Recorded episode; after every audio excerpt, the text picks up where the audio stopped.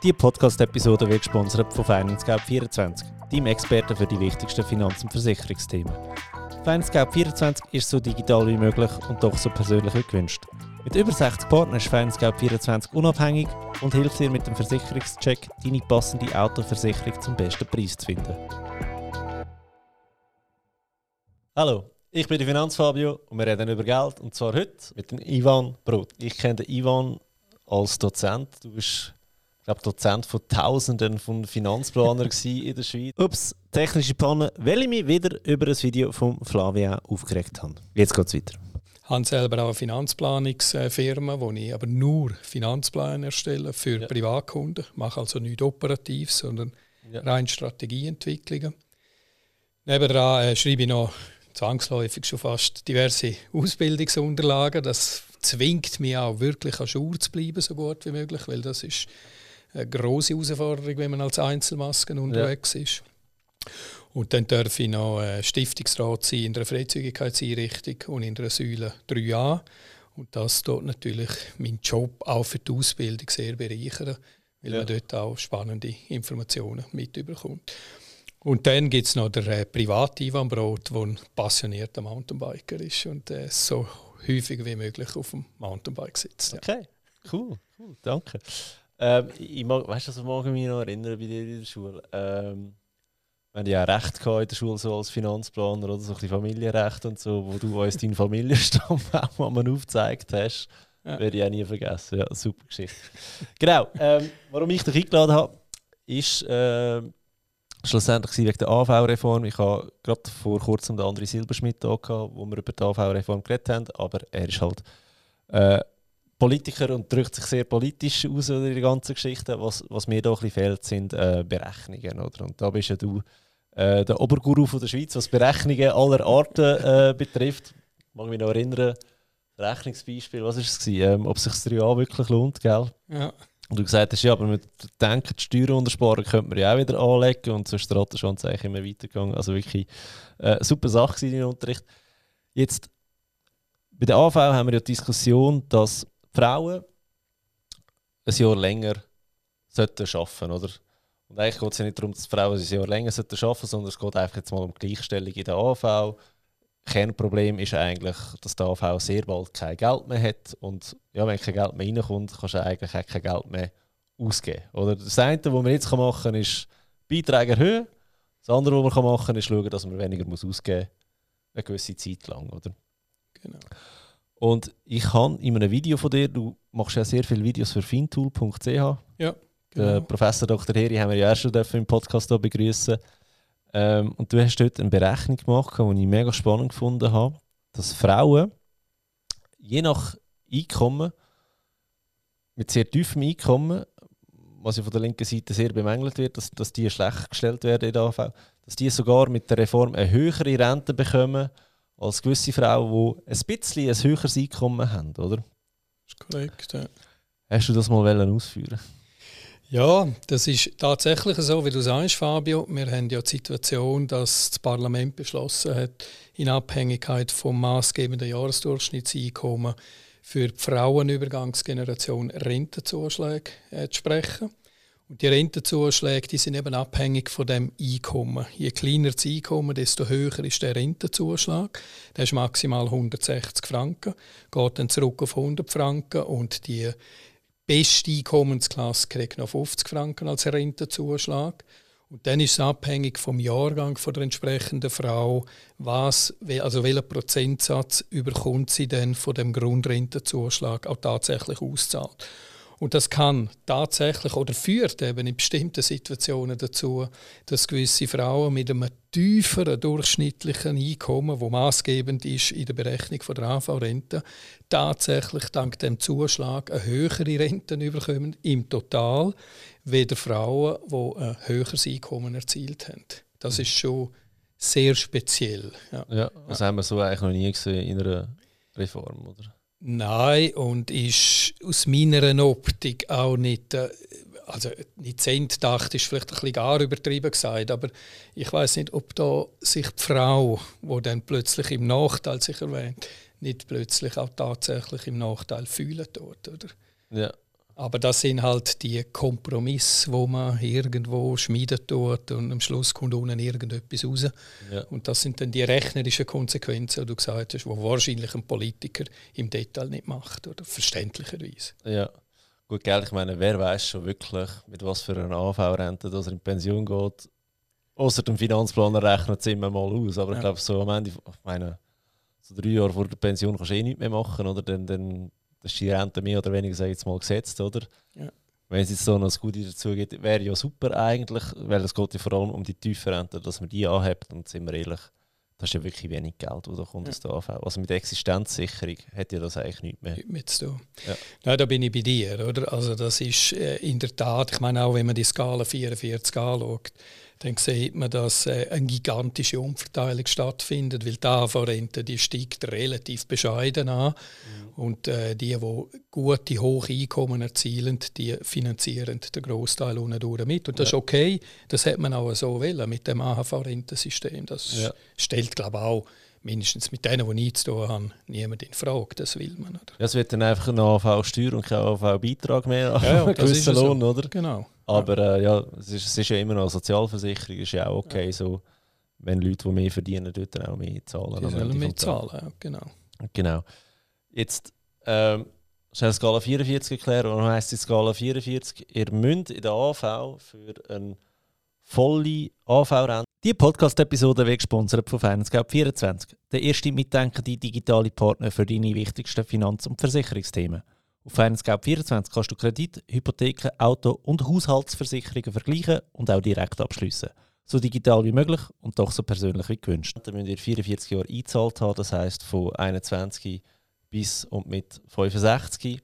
Und da vielleicht noch der Punkt, ähm, wenn ihr mit 18 eine Lehre macht, dann habt ihr noch die sogenannten drei Jugendjahre. Das heisst, es kann sogar sein, dass er länger einzahlen Aber am Schluss wird einfach geschaut, 44 Jahre einzahlt, wie viel hast du in dieser Zeit verdient. Durch 44 musst du ein durchschnittliches Einkommen haben von 86.040 Franken für die maximal AV-Rente. Genau. Genau. Ja. Die Aufwertungsfaktoren muss man dann noch berücksichtigen. Inskünftig werden sie wieder ein Thema, dank der Inflation oder weg der Inflation. Kannst du das noch erläutern, die Aufwertungsfaktoren, was wir da haben? Ja, wir haben ja, wie du richtig sagst, man braucht als Mann heute 44 Beitragsjahre für die mhm. Vollrente zu bekommen. Ja. Also die, die maximale Vollrente bei diesen 86.040 Franken. Und eben das Einkommen stammt ja aus den letzten 44 Jahren. Ja. Wenn du jetzt zurückschaust, vor 40 Jahren haben wir natürlich noch andere Einkommensströme so gehabt. Ja. Genau, aber da ist ein schöner Teil, ist eben auch ja. inflationsbedingt. Und das korrigiert man in der Berechnung von der AHV-Rente, indem man die Einkommen eben aufwertet tut mit einem Faktor über die ganze Berufskarriere.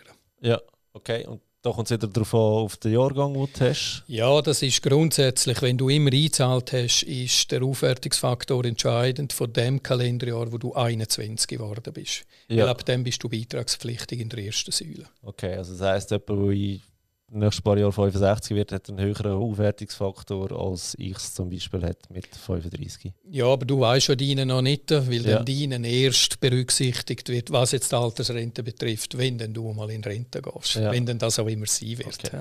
Aber es hat nur auf, ein, auf das Einkommen einen Einfluss oder werden da Erziehungsgutschriften und Betreuungsgutschriften? Nur das Einkommen, weil die Erziehungsgutschriften werden automatisch an dem, in dem Moment, wo sie angerechnet werden, wird die dreifach minimal AHV-Rente dann zugewiesen. Ja.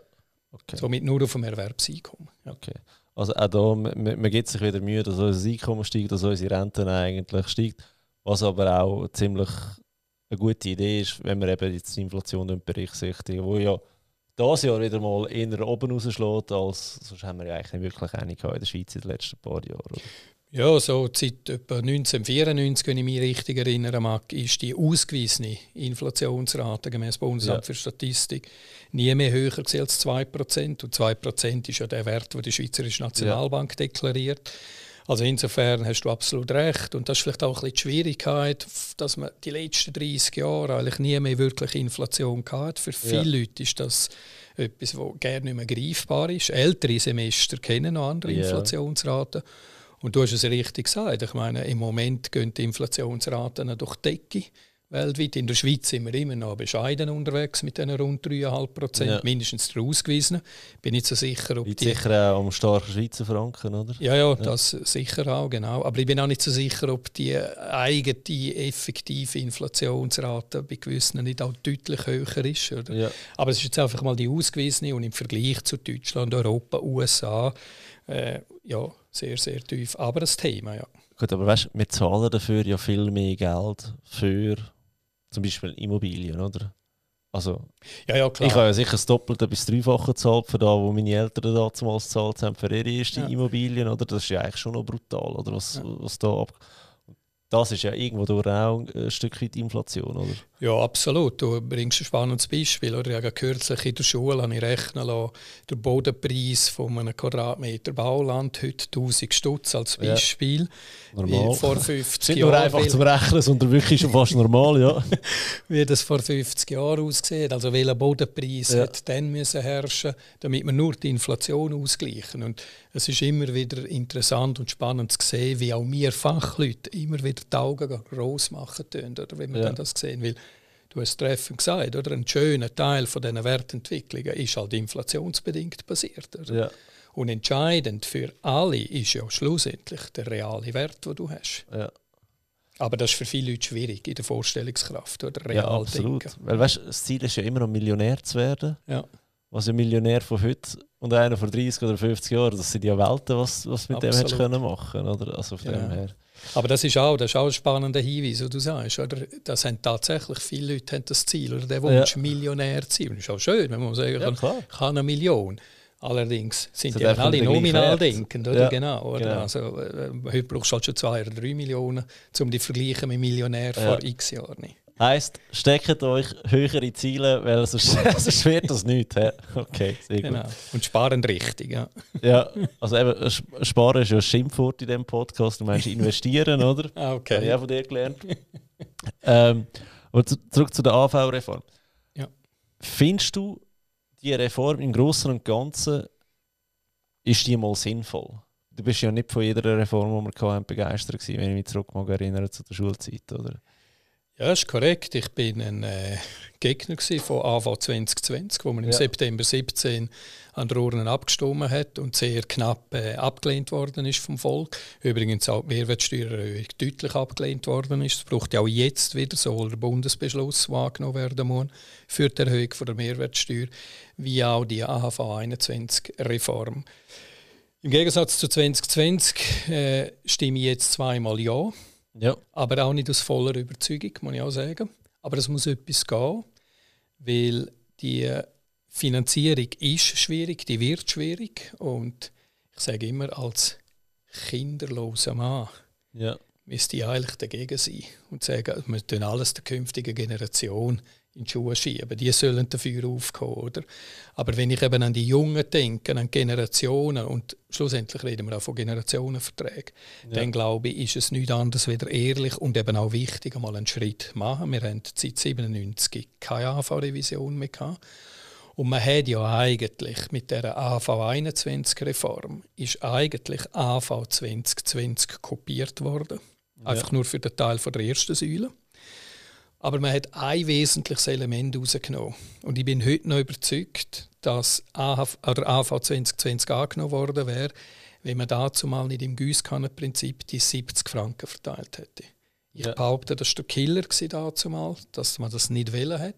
Pauschal im Gießkannenprinzip kriegen alle 70 Stutz. die, die Maximalrente bekommen hätten, Einfach alle. bekommen hätten und die, die die tiefe Rente haben, die das genau. größere Problem haben, oder ich sage immer das größere, nicht kein Problem haben, die mit der höheren Rente, dass genau. die auch davon profitieren. Dann hättest du eigentlich viel mehr Ungerechtigkeiten geschaffen, oder? Ja.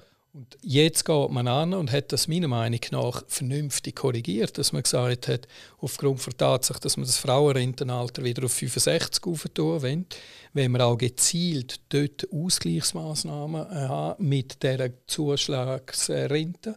Und dort macht es eben Sinn. Und du hast ganz am Anfang etwas ganz Wichtiges gesagt, oder? Mit der AV 21 Revision werden vor allem die einkommensschwächeren Frauen im Jahrgang plus minus bis etwa 65 werden die eigentlich stark begünstigt. Ja. Also ist es umso erstaunlicher, dass gewisse Kreise sich derart gegen die AHV-Reform wehren, weil die eigentlich immer sagen, genau für die Klientel stehen wir ein, wo mit dieser Reform viel mehr profitieren können. Und vielleicht noch ein wichtiger Punkt, was glaube viele Leute noch nicht wissen, ist, das AHV-Alter der Frauen ist bei Einführung von der AHV 1948 auch 65 gewesen. Ja. Und man hat, ist, ist dann einmal grosszügig gewesen, was auch immer die Begründungen ja. sind und hat das AV-Alter auf 63 und dann sogar auf 62 reduziert.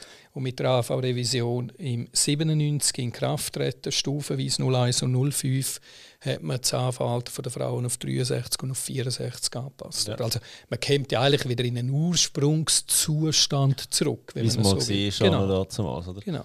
Plus, man muss sagen, der, mal, der Lebenslauf von einer Frau heute, genau. also auf die Zukunft gesehen, ist es ja absolut sinnvoll. Und ich glaube, da wissen alle in meinem Alter, also wir arbeiten anyway länger als 65. Oder? Also, dass man jetzt noch 64 bis 65 diskutiert, ist eigentlich fast ein bisschen herzig. Ja. Man hätte ja gerade die Diskussion können anregen Männer und Frauen beide auf 66 auf. Ich glaube, dann hätten wir weniger, oder wir würden weniger in der Schlagzeile eine Geschlechterfrage daraus machen, wenn einfach beide ja. hätten müssen ansteigen und zwar beide aufs Gleiche auf, oder? damit es wieder fair wäre, oder? Genau. Am Ende des Tages.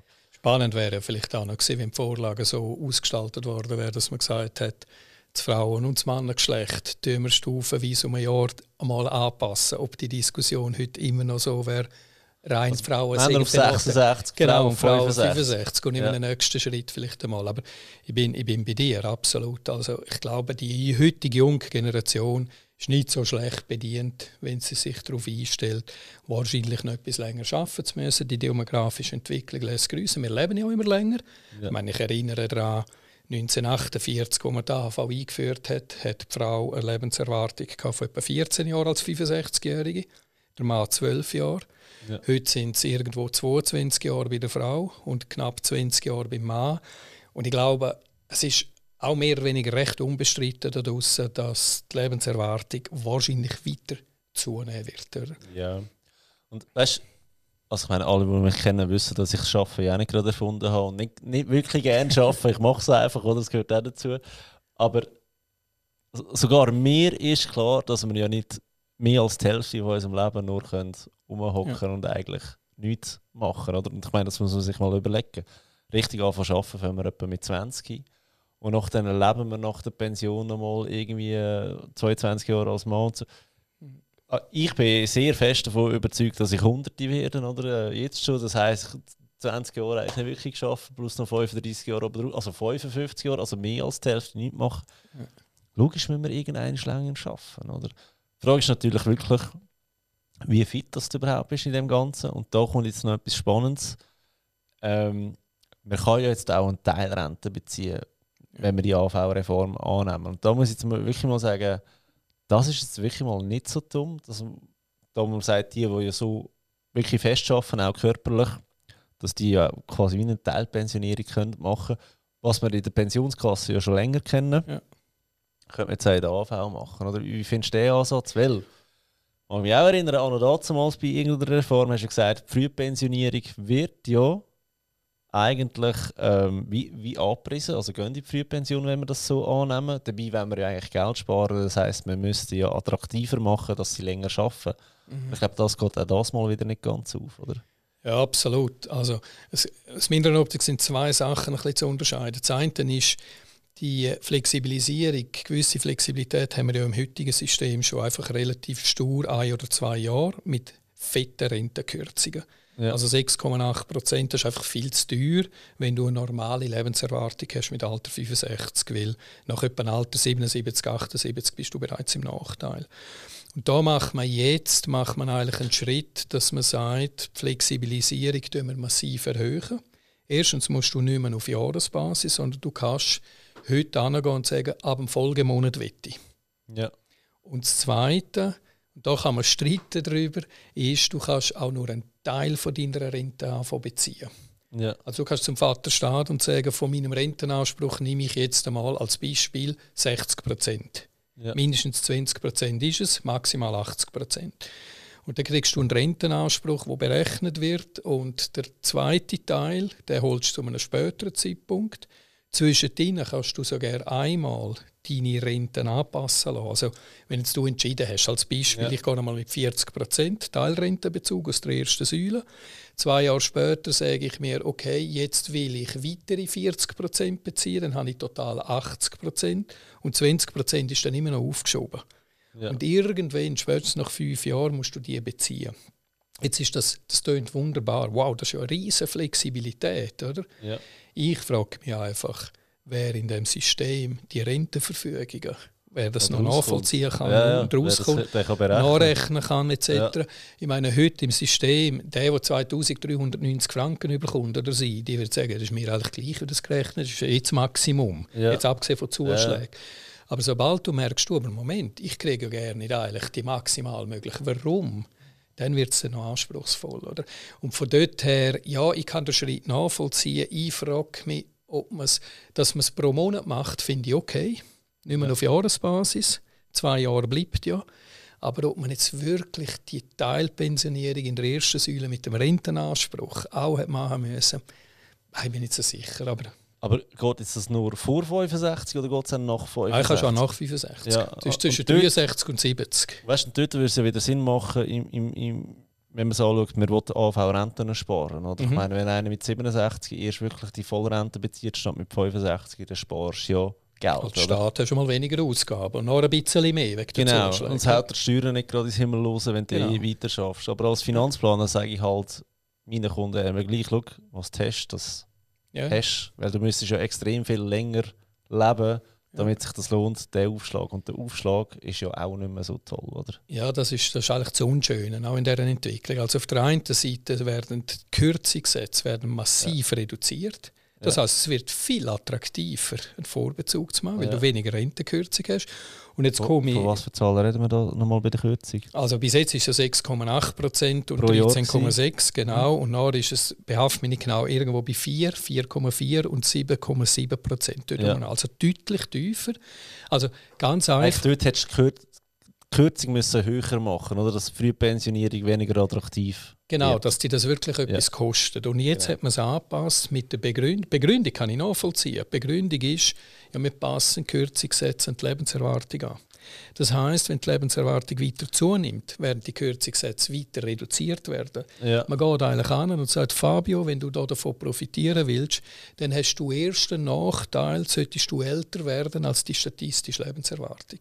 Und das kann okay. einen hohen Preis auslösen. Oder? Ja. Weil, du hast vorhin richtig gesagt, ich gehe auch an als Finanzplaner und sage, ja gut, dann muss man sich überlegen, ob ich nicht tatsächlich die Rente etwas vorher beziehen soll. Weil was ich habe, habe ich. Ja. Und mit 87, 88 oder wie auch immer, brauche Nein, ich wahrscheinlich ich, eh nicht mehr so viel Geld. Ich meine es jetzt vom Normalfall, weil da weißt du genauso wie ich, Frühpensionierung, ob es ein Jahr ist oder zwei Jahre, da kostet anyway ein Haufen Geld. Viel oder? Geld ja.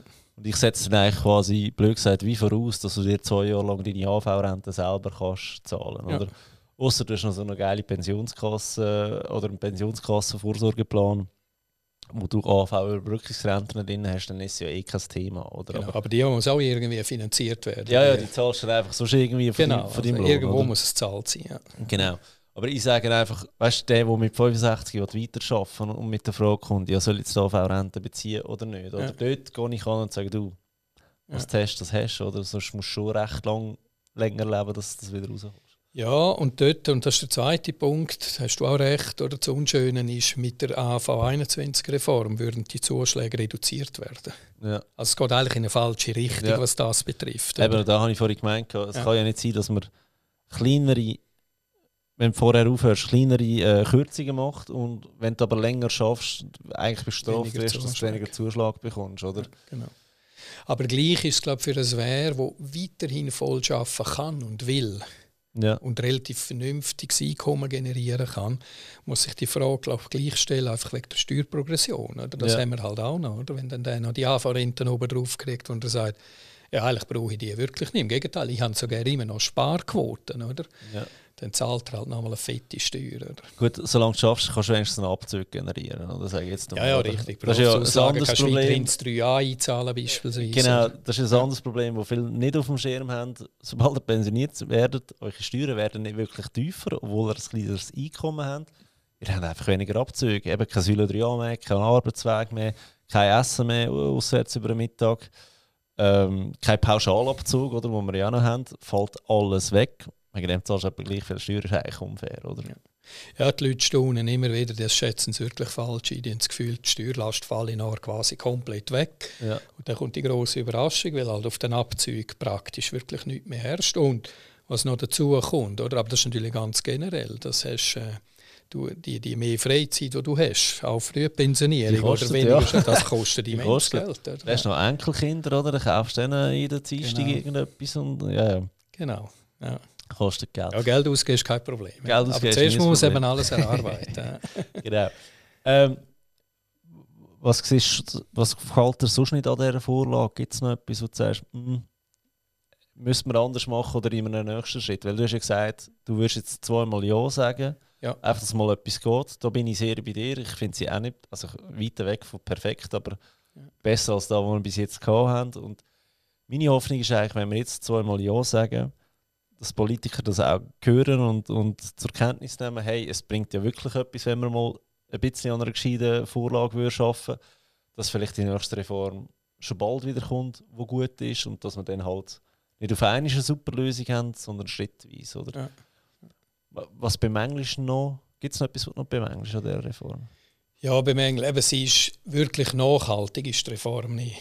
Oder wenn wir es Das ist das annehmen. Problem von den nächsten zehn Jahren. Mein Genau. Problem ist immer noch, bekomme ich überhaupt eine Rente oder nicht? Oder? Genau, oder? Und ich glaube, man wäre schon gut bedient, wenn man irgendwo mal ein Gesetz verabschieden könnte, wo man sagt, gewisse Parameter ergänzen sich einfach aufgrund von bestimmten Situationen. Also ich beispielsweise bin auch ein Befürworter von, dass die Lebenserwartung automatisch einfließt. Ich weiß, dass das ein heikler Punkt ist und viele Leute sich dagegen wehren und Politiker natürlich auch, weil sie wollen immer noch den Daumen drauf, also sie wollen darüber entscheiden. Aber wenn wir wirklich, und Politiker werden ja nicht müde, jeden Tag über Nachhaltigkeit zu diskutieren und das einzufordern und einzuverlangen von Da gibt es uns. Stimmen bei der Wahl, Ivan. Ja, genau. genau. Und dort wäre eigentlich schon mein, mein Anspruch an Politik ist, Probleme, die es die es gibt, wo man auch weiß, dass man die wirklich probiert, in einem Prozess zu lösen, wo langfristig auch verhebt, wo man dann fein justieren muss. Und logisch, klar. Ich meine, das ist, wir haben jetzt nicht mit AV zu tun direkt, aber BVG-Reform seit 1985 und da hat sich so viel geändert, oder? Aber Politiker tun sich so schwer mit Anpassungen. Und da wäre schön, wenn wir ein System hätten, wo gewisse Parameter einfach gegeben werden und Politik nicht mehr darüber bestimmen kann. Und eben, das ist ein Grund, warum mich die AV-Reform nicht letztendlich extrem überzeugt, aber es ist schon mal ein Schritt in die richtige Richtung, wie du richtig sagst. Und da muss ich schon sagen, also ich finde neun Übergangsgenerationen bei den Frauen finde ich eine sehr grosszügige Regelung. Oder? Also 1960, äh, das wäre der letzte Jahrgang, der noch mit 64 geht, dann 61 bis und mit 69, wo entsprechend äh, von, von Zuschlägen profitieren kann. Du hast vorher auch mal richtig gesagt, oder? die heutigen Frauen, das ist nicht mehr wie 1900 irgendetwas, oder? sondern äh, die, kommen, die kommen selber zu Schlag. Und dann, glaube ich, was halt auch wichtig wäre, den Leuten mal aufzuzeigen, du musst in Eigenverantwortung Geld auf die Seite tun. Es geht einfach nicht anders. Ja. Oder? Eben, das ist auch ein das Problem, das ich habe, dass man sagt, ja, unser Drei-Säulen-System, oder schaut dann schon, ja, unser Drei-Säulen-System besteht aus der AV, wo wir jetzt darüber diskutieren. Pensionskasse, da bist du halt wirklich deinem Arbeitgeber ein Stück weit ausgeliefert, sage ich jetzt einmal. Aber dann haben wir wirklich noch eine dritte Säule. Und die dritte Säule, das ist die Selbstvorsorge, oder? Und wir haben die Säule 3a. Und weißt du, das regt mich immer auf auf LinkedIn. Irgendein äh, Versicherungsberater wieder, oder? Der heisst, schau, wir haben das Problem, das Problem, wir haben eine riesige Lücke, möchten Säule 3a. Wir wissen ja beide, warum sie das anpreisen, oder? Die Säule 3a. Ja. Aber die Säule 3a ist ja nur eigentlich der kleine Teil von dieser dritten Säule. Die Säule Ja. 3b, was ja alles andere ist, was nicht 3a ist und nicht Pensionskassen ist. Ja. Das ist ja eigentlich der spannende Teil, wo, wo du dich damit musst auseinandersetzen und selber musst, ähm, aktiv werden und etwas machen. Eben, ich vorhin gesagt, habe, sparen, Schimpfwort da drin, weil sparen ist einfach vorbei. Wir müssen investieren. Oder? Und, Ja. ja, Da bist du der, der Oberfuchs, oder, was, was wir da am besten machen können. Wie machst du es privat? Ja, also eben, für mich ist, ist schon Zeit ja, mittlerweile bald 25 Jahre klar. Dass, äh, ich habe im 98 habe ich einen Plan festgelegt. Ja. Da bin ich 25 und habe gesagt, dort will ich. Ich will eine Unabhängigkeit, eine möglichst hohe Unabhängigkeit von Bundesbären und anderen Institutionen aufbauen. Und wie bringst du das an? Indem du selber Kapital auf die Seite tust, in Eigenverantwortung. Ja. Und dort habe ich angefangen, einen Sparplan, sei es via Säule 3a, das ist das eine Element, das ich auch nutzen tue Du hast ja lange als Selbstständiger die, die, die Grosssäule 3a genutzt, gell? Ja, ich habe sie auch können nutzen, aber leider nicht sehr lang, weil ich ja. dann eben plötzlich wieder angeschlossen bin in die Pensionskasse. Genau, das ist dran geblieben aus dem Unterricht. Das ist gut Zeichen. Ja auch geschissen, gell?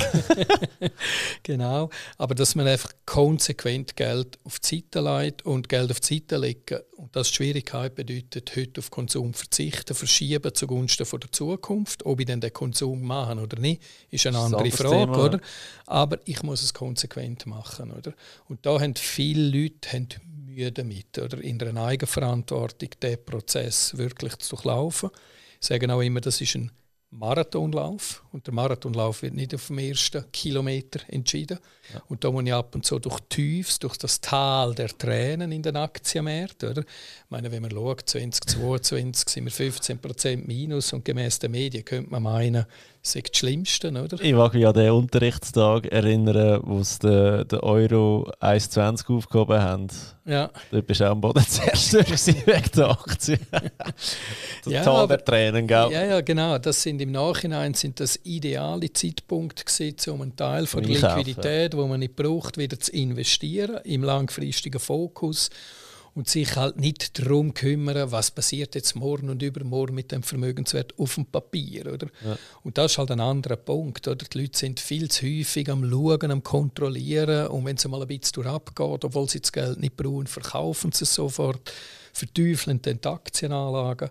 Dabei, langfristig gesehen, gibt es eine Anlagekategorie, die Rendite gibt und relativ bescheidenes Risiko im langen Anlagehorizont. Das ist ein diversifiziertes Aktienportfolio.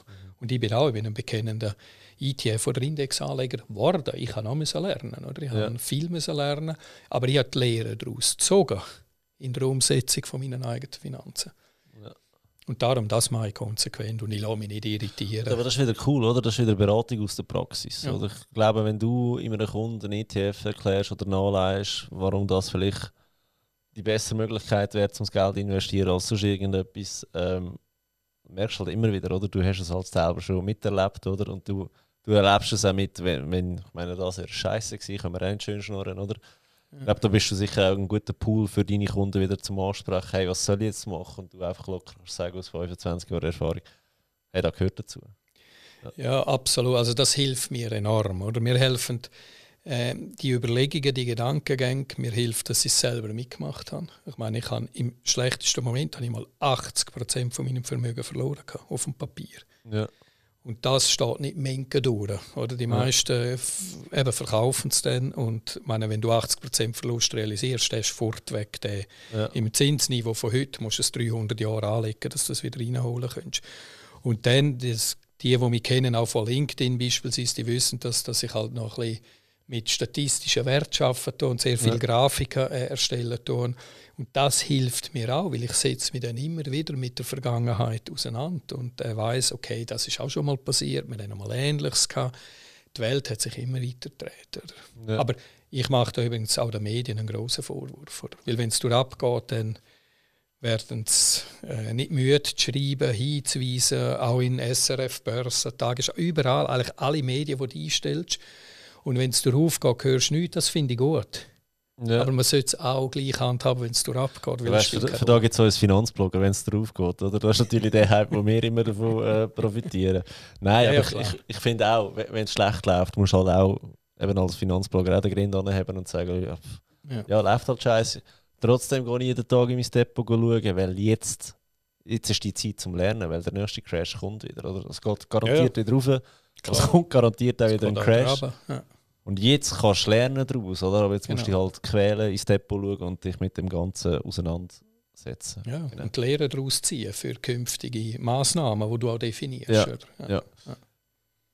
Aktie ist das Einzige, wo du in dem Fall sagst für dich, du investierst in das, in deine Immobilie, hast du das mal verkauft? Ja, die jetzt die können, aber die, die Liegenschaft war immer nur für eine Selbstnutzung. Gewesen. Ja.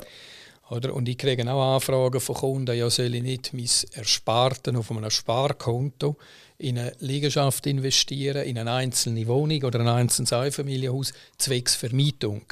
Ja. Und dort bin ich sehr, sehr vorsichtig. Ich sage, ja. das macht keinen Sinn. Aus Diversifikationsüberlegungen, du hast Mieter drin, du kannst Sorgen und Probleme haben. Kommen wir machen ein Schulfallbeispiel daraus. Schritt für Schritt, warum würdest du das machen? Schritt 1, was mich am meisten stört in dieser ganzen Geschichte, ist, du musst die Bank um Erlaubnis fragen. Ja. Wenn ich Aktien kaufe für, für äh, weiß ich nicht wie viel Geld, ich meine, Einfamilienhaus anzahlen, 200'000 Franken, ist ja, ja Du bist, brauchst in der Regel einen Kreditgeber, oder? Du musst die Bank um Erlaubnis fragen, oder? Ja. Die kommt mal schauen, ja, was ist der, wie viel verdienst du überhaupt, oder? Du musst deine Steuer, es ist ein riesen Aufwand, oder? Ja. Ja. Wenn du willst, äh, Aktien kaufen gehst am 9 Uhr morgen, logst dich ein, äh, eine Swissquote, kaufst Aktien, zack, 200'000 Franken ausgeben und Aktien kaufen, Thema erledigt, oder? Genau.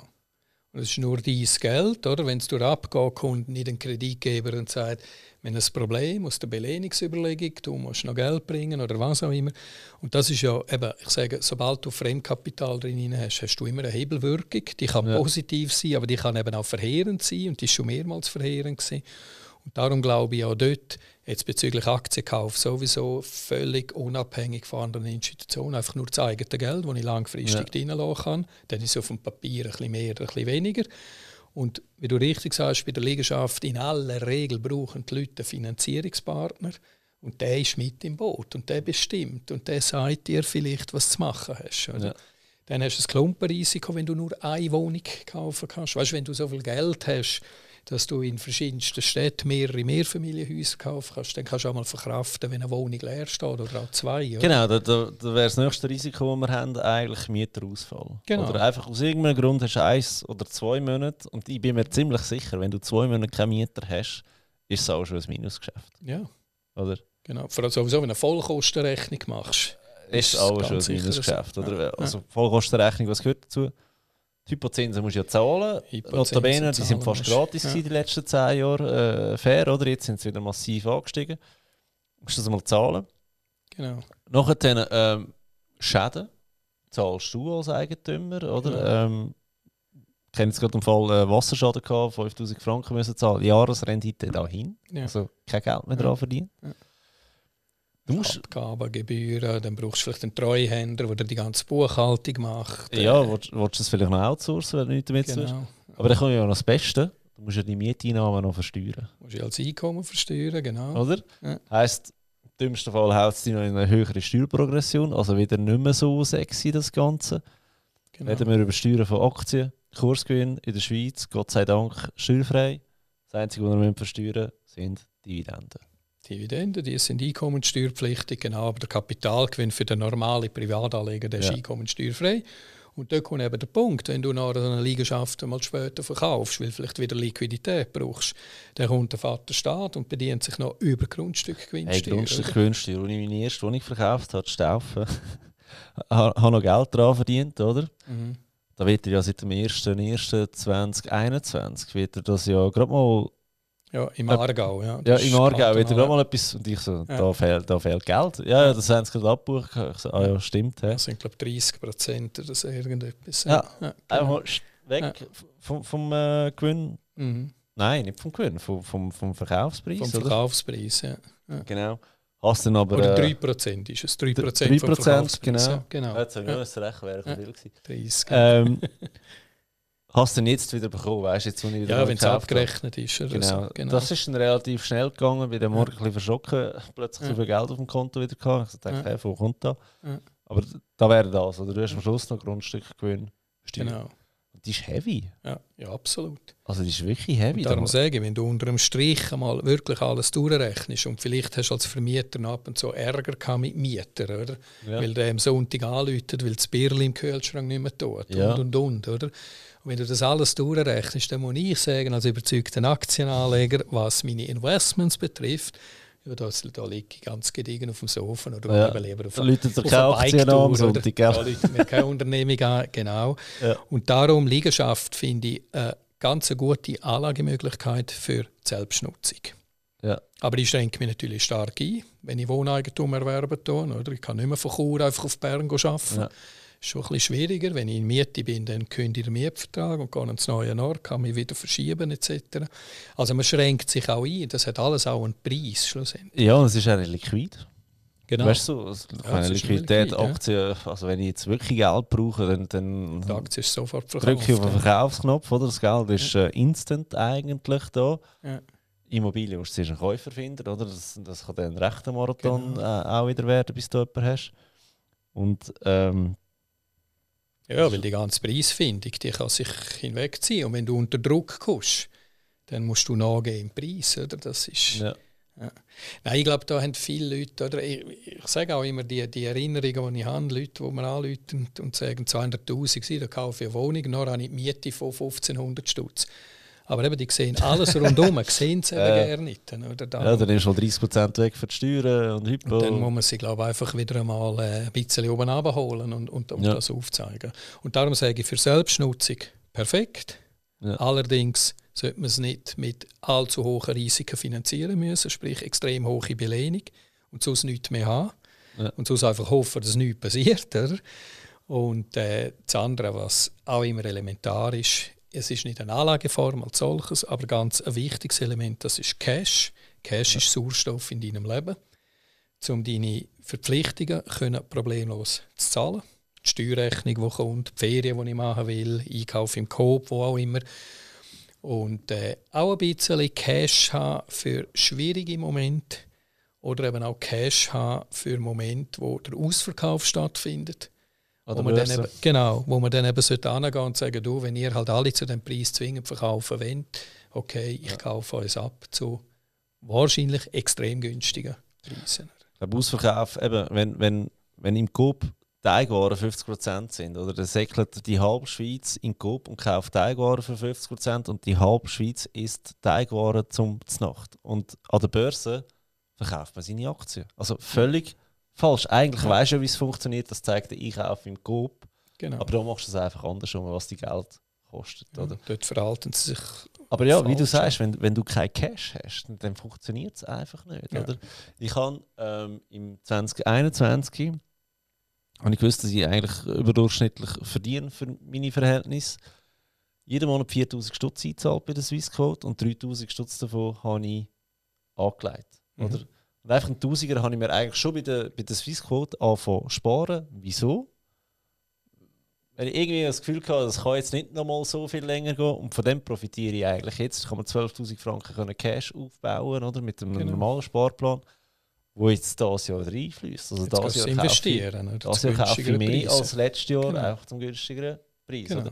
Das war vielleicht Zufall, gewesen, aber ich hätte es dieses Jahr genau gleich gemacht. Wenn es dieses Jahr immer noch gestiegen wäre, dann hätte ich auch dieses Jahr wieder einfach 1000 extra eingezahlt jeden Monat, damit ich noch größere Cash-Reserven gehabt hätte für 2023 oder wenn, wenn auch immer Ja. dass es so weit ist. Genau. Oder? Ja. Und das andere beim Liegenschaften, das ist ja noch ganz andere Gebühr. Du hast noch den Notar. Ja, ja, Und den. Notar hast du beim Kauf und beim Verkauf, Ja. außer du kannst es vertraglich irgendwie anders regeln. Aber es ist ja so ein bisschen Usant, sage ich jetzt einmal, dass da halb halb gemacht wird. ja, Oder? genau. Ja. Ja. Also von dem her, eine Liegenschaft. Andere Steuern ist vielleicht auch noch. Nein, es kostet eine Stange Geld Also, schlussendlich. es kostet Das so. Es ist nicht nur der Kaufpreis, Genau. es, es kommen noch andere Kosten hinten Genau. raus, oder? Das ist äh, klar. Das andere Thema ist, glaube ich, das Mehrfamilienhaus hast du vorhin mal angesprochen. Ich glaube, wenn du irgendwie so sechs Einheiten in einem Komplex innen hast, dann wird es ein bisschen, dann muss man die Rechnung wieder anders machen. Oder? Wenn, wenn da ein Mieter ausfällt, hast du immer noch fünf zahlen. Genau. Also die Rechnung sieht dann wieder ganz anders aus. bist nicht mehr ganz so exponiert im Risiko, hast ein bisschen mildere Risiko. Ich sage jetzt einfach einmal, der Otto-Normalverbraucher wird gerne die Mittel haben, um ein Mehrfamilienhaus mit sechs Wohnungen in dieser Region, Lenzburg, Zürich, wo auch immer zu kaufen. Dann muss er in Juren haben, nur dort hat niemand das Interesse an einem Ja. Mehrfamilienhaus. Und dann stellt sich halt die Frage nach Alternativen. Oder? Ja. Kaufe ich beispielsweise Fondsanteil Gene, wo schlussendlich in Liegenschaften investiert. Logisch haben wir vielleicht einen Neckar, also einen Preisaufschlag und, und, und. Aber ich glaube, das sind Themen, wo man mit dem Kunden auch äh, wirklich muss, äh, im Detail diskutieren und aufzeigen, wo liegen Vor- und Nachteile. Nicht, dass er in etwas in will investiert, ist relativ schnell, oder? Und im Nachhinein erst dir klar wird, aha, Moment, an das habe ich nicht gedacht, das ist mir nicht äh, klar gewesen. Aber Das wieso meinst du, ist speziell in der Schweiz der erste Gedanke, wenn man, sag jetzt mal, so 200'000 Franken hat, vielleicht hat man sie ja geerbt, whatever. Ähm, warum ist der erste Gedanke eine Immobilie kaufen, sei es zu Eigennutz oder, oder als Renditeliegenschaft, statt Aktien kaufen? Was meinst du, wo kommt das? Ja, ich habe das Gefühl, wenn man es anlängen Ja, ich habe das Gefühl, die Leute haben eine andere Wahrnehmung. Oder? Die Liegenschaft ja. die kann ich anschauen, ich sehe sie, wenn ich selber nutze, bin ich in diesen Räumen, ich kann mich frei bewegen. Und das kann ich halt, wenn ich eine Aktie kaufe, kriege ich nicht einmal mehr ein Stück Papier per Post geliefert, sondern als PDF auf dem E-Mail und dort steht, wir haben für Sie gekauft 20 Nestle-Aktien, Punkt, ja. oder? Und dort müssen wir vielleicht den Leuten mal gegenüberstellen, aber schau mal, die Nestle produziert tagtäglich Produkte, ja. wo du dann wieder einkaufst, im Coop ja. und wo auch immer. Oder? Und dann die wissen nicht mal, was alles Nestle ist, gell? Ja, Gut, das ja, genau. weiss ich auch nicht, muss ich fairerweise sagen. Ich habe es mal angeschaut, das ist ja, ja, ja ein brutaler Laden, meine, das oder? Sind, das sind wie die Leute, die mir sagen, mit Migro will ich eigentlich gerne nichts mehr zu tun haben. Ich sage, ja, dann viel Glück. Migro gehört so viele Firmen ja, durch, oder? Aber ich glaube, das ist wirklich die Wahrnehmung. Oder? Dass ich einfach eben in einem Gebäude, ich sehe ihn an, ich kann mit ihnen äh, aufhalten, ich habe die Freiheit, ich kann sagen, hey, das ist mir.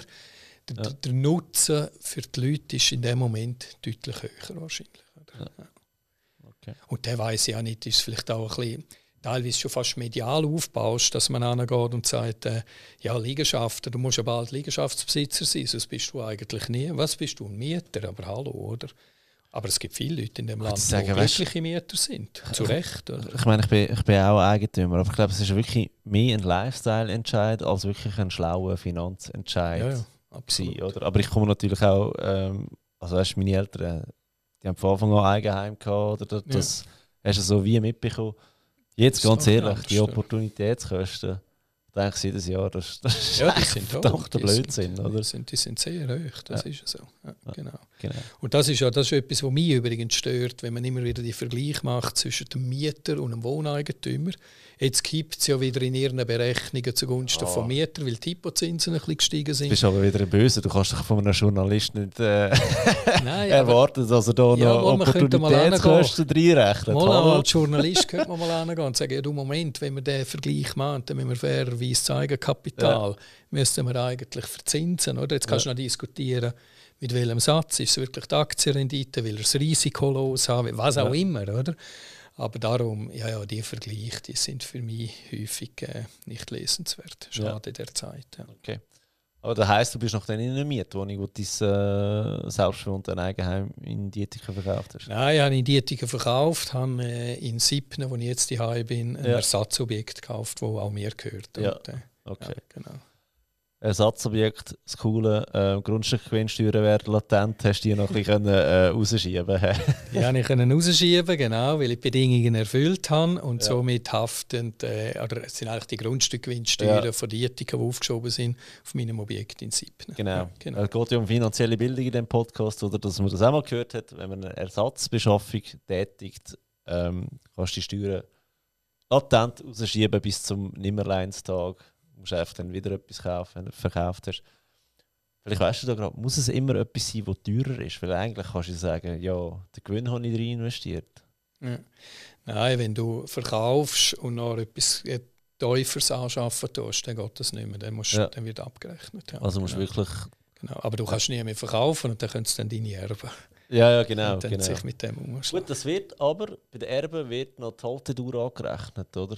Zumindest ja. im Aargau. Also von dem her, das ist, das ist generell Geschichte. so. Und ja. zwar seit dem, also wenn du aufgeschoben hast, seit dem ersten Kauf, genau. wo nie mehr abgerechnet war, also hast du die ganze Zeit genau. eigentlich. Das heißt, aber was noch wichtig ist in dem Zusammenhang, Grundstückgewinnsteuertarife sind kantonal.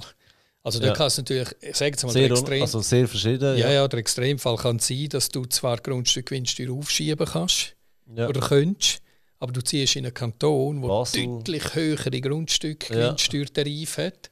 Aber es gibt auch Pauschalsteuern, gell, habe ich gemeint. Kann sein, da weiß ich jetzt nicht. Ja. Wir haben 26 Kantone. Ja, und, äh, und dann kann es eben sein, dass man angeht und sagt, ja, die Schwierigkeit ist immer, du weißt nicht, wenn du das Objekt wieder verkaufst. Oder verkaufst es du jemals, kaufst wieder ein Ersatzobjekt. Das sind alles das ist irgendwo in mit Fragezeichen versehen.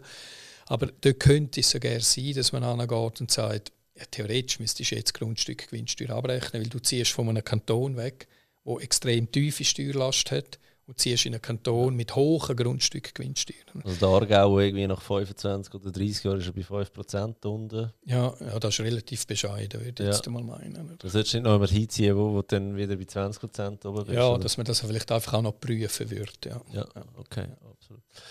Ja, aber wenn jetzt du ja so ähm, von Unabhängigkeit redest, von, von Staat und Institutionen, wie stehst du eigentlich zum Thema Bitcoin?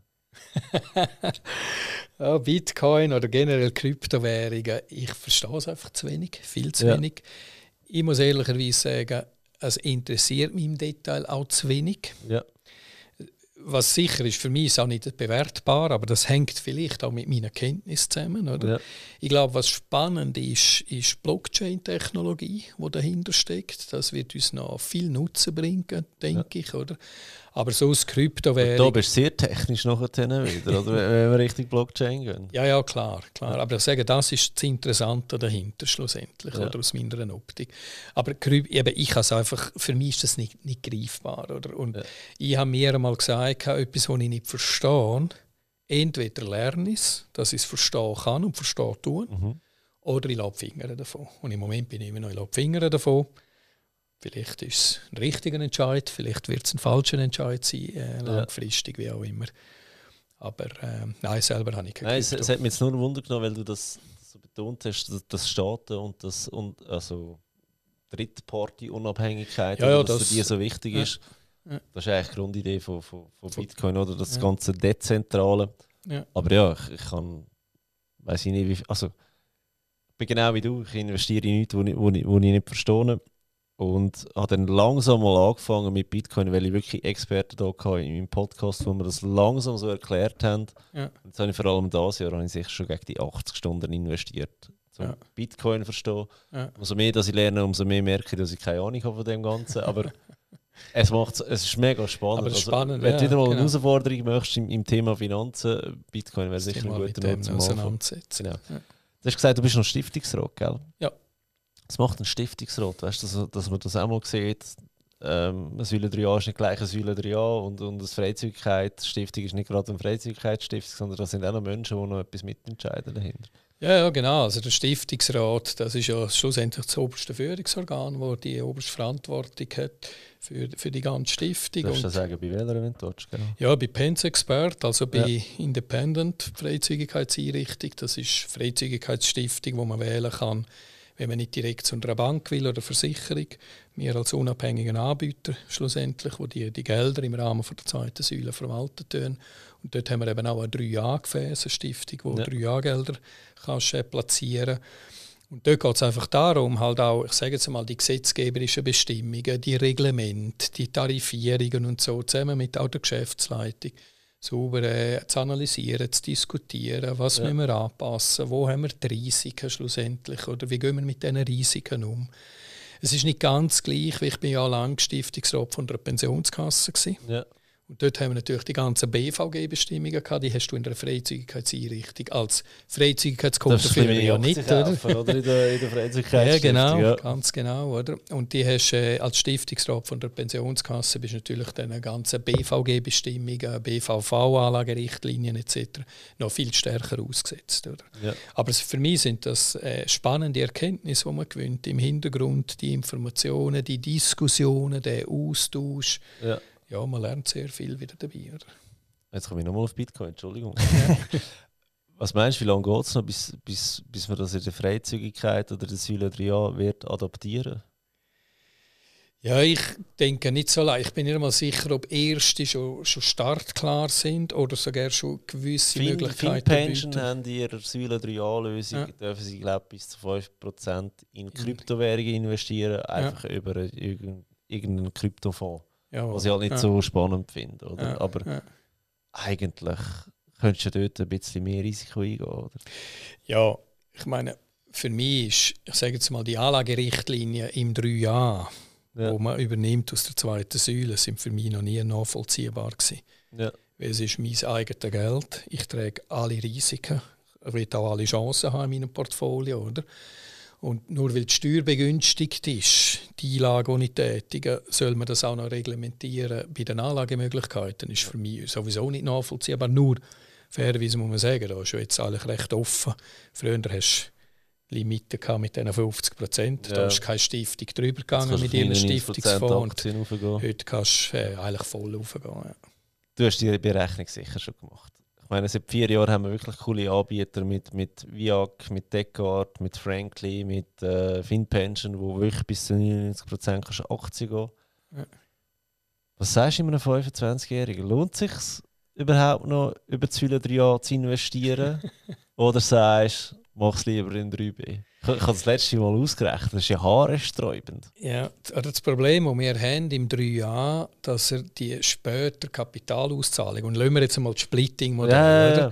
dass er das einmal... Wenn er als Finanzplaner nicht würde kennen, auf alles auf einmal rausnimmt. Ja. Genau, oder? dass er äh, einmalig eine hohe Einkommensteuer zahlt, weil die allermeisten Kantone, nicht alle, aber die allermeisten Kantone haben einen progressiven ähm, Tarif hinter deren Auszahlung.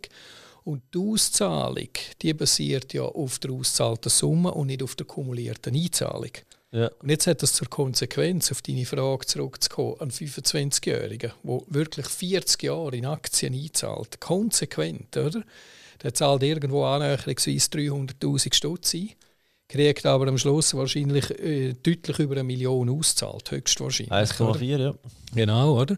Das würde also heißen, er zahlt eine Schübelsteuer ja. und hat nie so viel Steuern gespart. Vor allem in den jungen Jahren, wo der Grenzsteuersatz relativ bescheiden ist, ja. ist seine Steuereinsparung minim. Jetzt müssen wir eigentlich aus dem Aspekt heraus müssen wir auch sagen, vergiss drei Jahre in den jungen Jahren mhm. und leg das in deinem freien Aktiendepot im 3b an, wo du zwar die Steuereinsparung nicht hast, dafür aber keine Steuern zahlen musst, wenn du wieder beziehst. Hm? Kapitalgewinne sind sowieso steuerfrei. Im 3a sind sie ja eben eigentlich nicht steuerfrei, weil ja. du Auszahlungssumme besteuern musst. Ja. Dafür ist aber die Dividenden ist, äh, einkommenssteuerbefreit im 3a, im 3b nicht. Vermögenssteuer, wenn das auch nur Promille sind, aber nichtsdestotrotz. Also dort muss man die Rechnung eigentlich sehr genau machen. Ich empfehle aber meinen Kunden, den Jungen, gleich einzuzahlen, und zwar aus zwei Überlegungen. A, dann ist das Geld versorgt. Weil sonst ja. wird es wieder für einen anderen Konsum verwendet, der nicht nötig wäre. Und wenn ich es im drei Jahren habe, dann habe ich es drin. Dann kann ich nicht nachdenken, ja, kaufe ja. jetzt halt gleich den Cinquecento da beim Occasionshändler oder nicht. Und B, es gibt so eine eigentlich ein konsequentes äh, äh, Sparvorgehen quasi, wenn du das ja. wirklich im drei Jahren immer macht. Und dann, du hast es heute auch mal angesprochen, aus meinem Unterricht offenbar noch mitgenommen, ich empfehle dann eben auch die Steuereinsparung, die sie ja. erzielt haben, im freien Aktiendepot haben sie sicher nicht mehr, oder die Jungen? Also, ja, das ist realistisch gesehen. Ja, ja, da, absolut bei dir, oder? Ich meine, in der Praxis wird das konsumiert, oder? Ja. Wissentlich oder unwissentlich, das Geld ist einfach weg. Aber eigentlich müsstest du angehen und sagen, du zahlst 6000 ein, hast einen Grenzsteuersatz von 25 Prozent, die 1500 Stutz, richten wir gerade einen Dauerauftrag ein. Ja. Weißt, bei mir ist das 3a schon so normal, dass ich eigentlich nicht eine Steuerersparnis habe, sondern kann eigentlich einen Steuerzuschlag, wenn ich es nicht mache. Oder bei mir ist ja, ganz, die, ja, die ganze also so Ansicht hat, hat völlig gedreht, ja. oder, weil ich es einfach schon seit jeher mache. Ja. Hey, Ivan, jetzt haben wir keine Ahnung, irgendetwas um eine Stunde. Ich, ich habe keine, keine Uhr mehr, seit wir es aufnehmen auf Video. Ähm, mega spannend gewesen, danke vielmals. Möchte ich bitten, dass du nochmal schamlos Werbung machst und, und uns sagst, wo man dich auch findet wenn man dich jetzt sucht und möchte kontaktieren? Ja, vielen Dank. Hat viel Spaß gemacht. Danke, Fabio, dass ihr dürfen kommen. Ja, wo findet man mich? Mich findet man auf äh, LinkedIn. Dort bin ich vor allem ja. Äh, aktiv und ich ab und zu mal etwas poste zu Finanzthemen. Also ab und zu recht regelmäßig, würde ich sagen, oder? Ja, ja. Es gibt Zeiten, wo ich ein bisschen aktiver bin und ja. Zeiten ein bisschen weniger aktiv. Einfach, wenn mich etwas so ein bisschen bewegt, das Thema, oder das Gefühl habe, ich glaube, jetzt wäre es wieder angebracht irgend einfach aus einer unabhängigen, neutralen Sichtweise mal etwas zu publizieren, ja. dann mache ich das. Und sonst, äh, ja, man findet mich auf vielen, vielen Kanälen. Okay, super. Dann wir sicher LinkedIn äh, verlinken, Ivan. Danke vielmals okay. für deine Zeit. Schön, dass du da bist. Für euch heisst da YouTube-Kanal abonnieren und ähm, ja, mal ein Like, mal einen Kommentar schreiben, wenn ihr die Folge gefunden habt. Vielleicht gibt es mal eine zweite Episode mit dem Ivan. Vielen Dank, bis bald.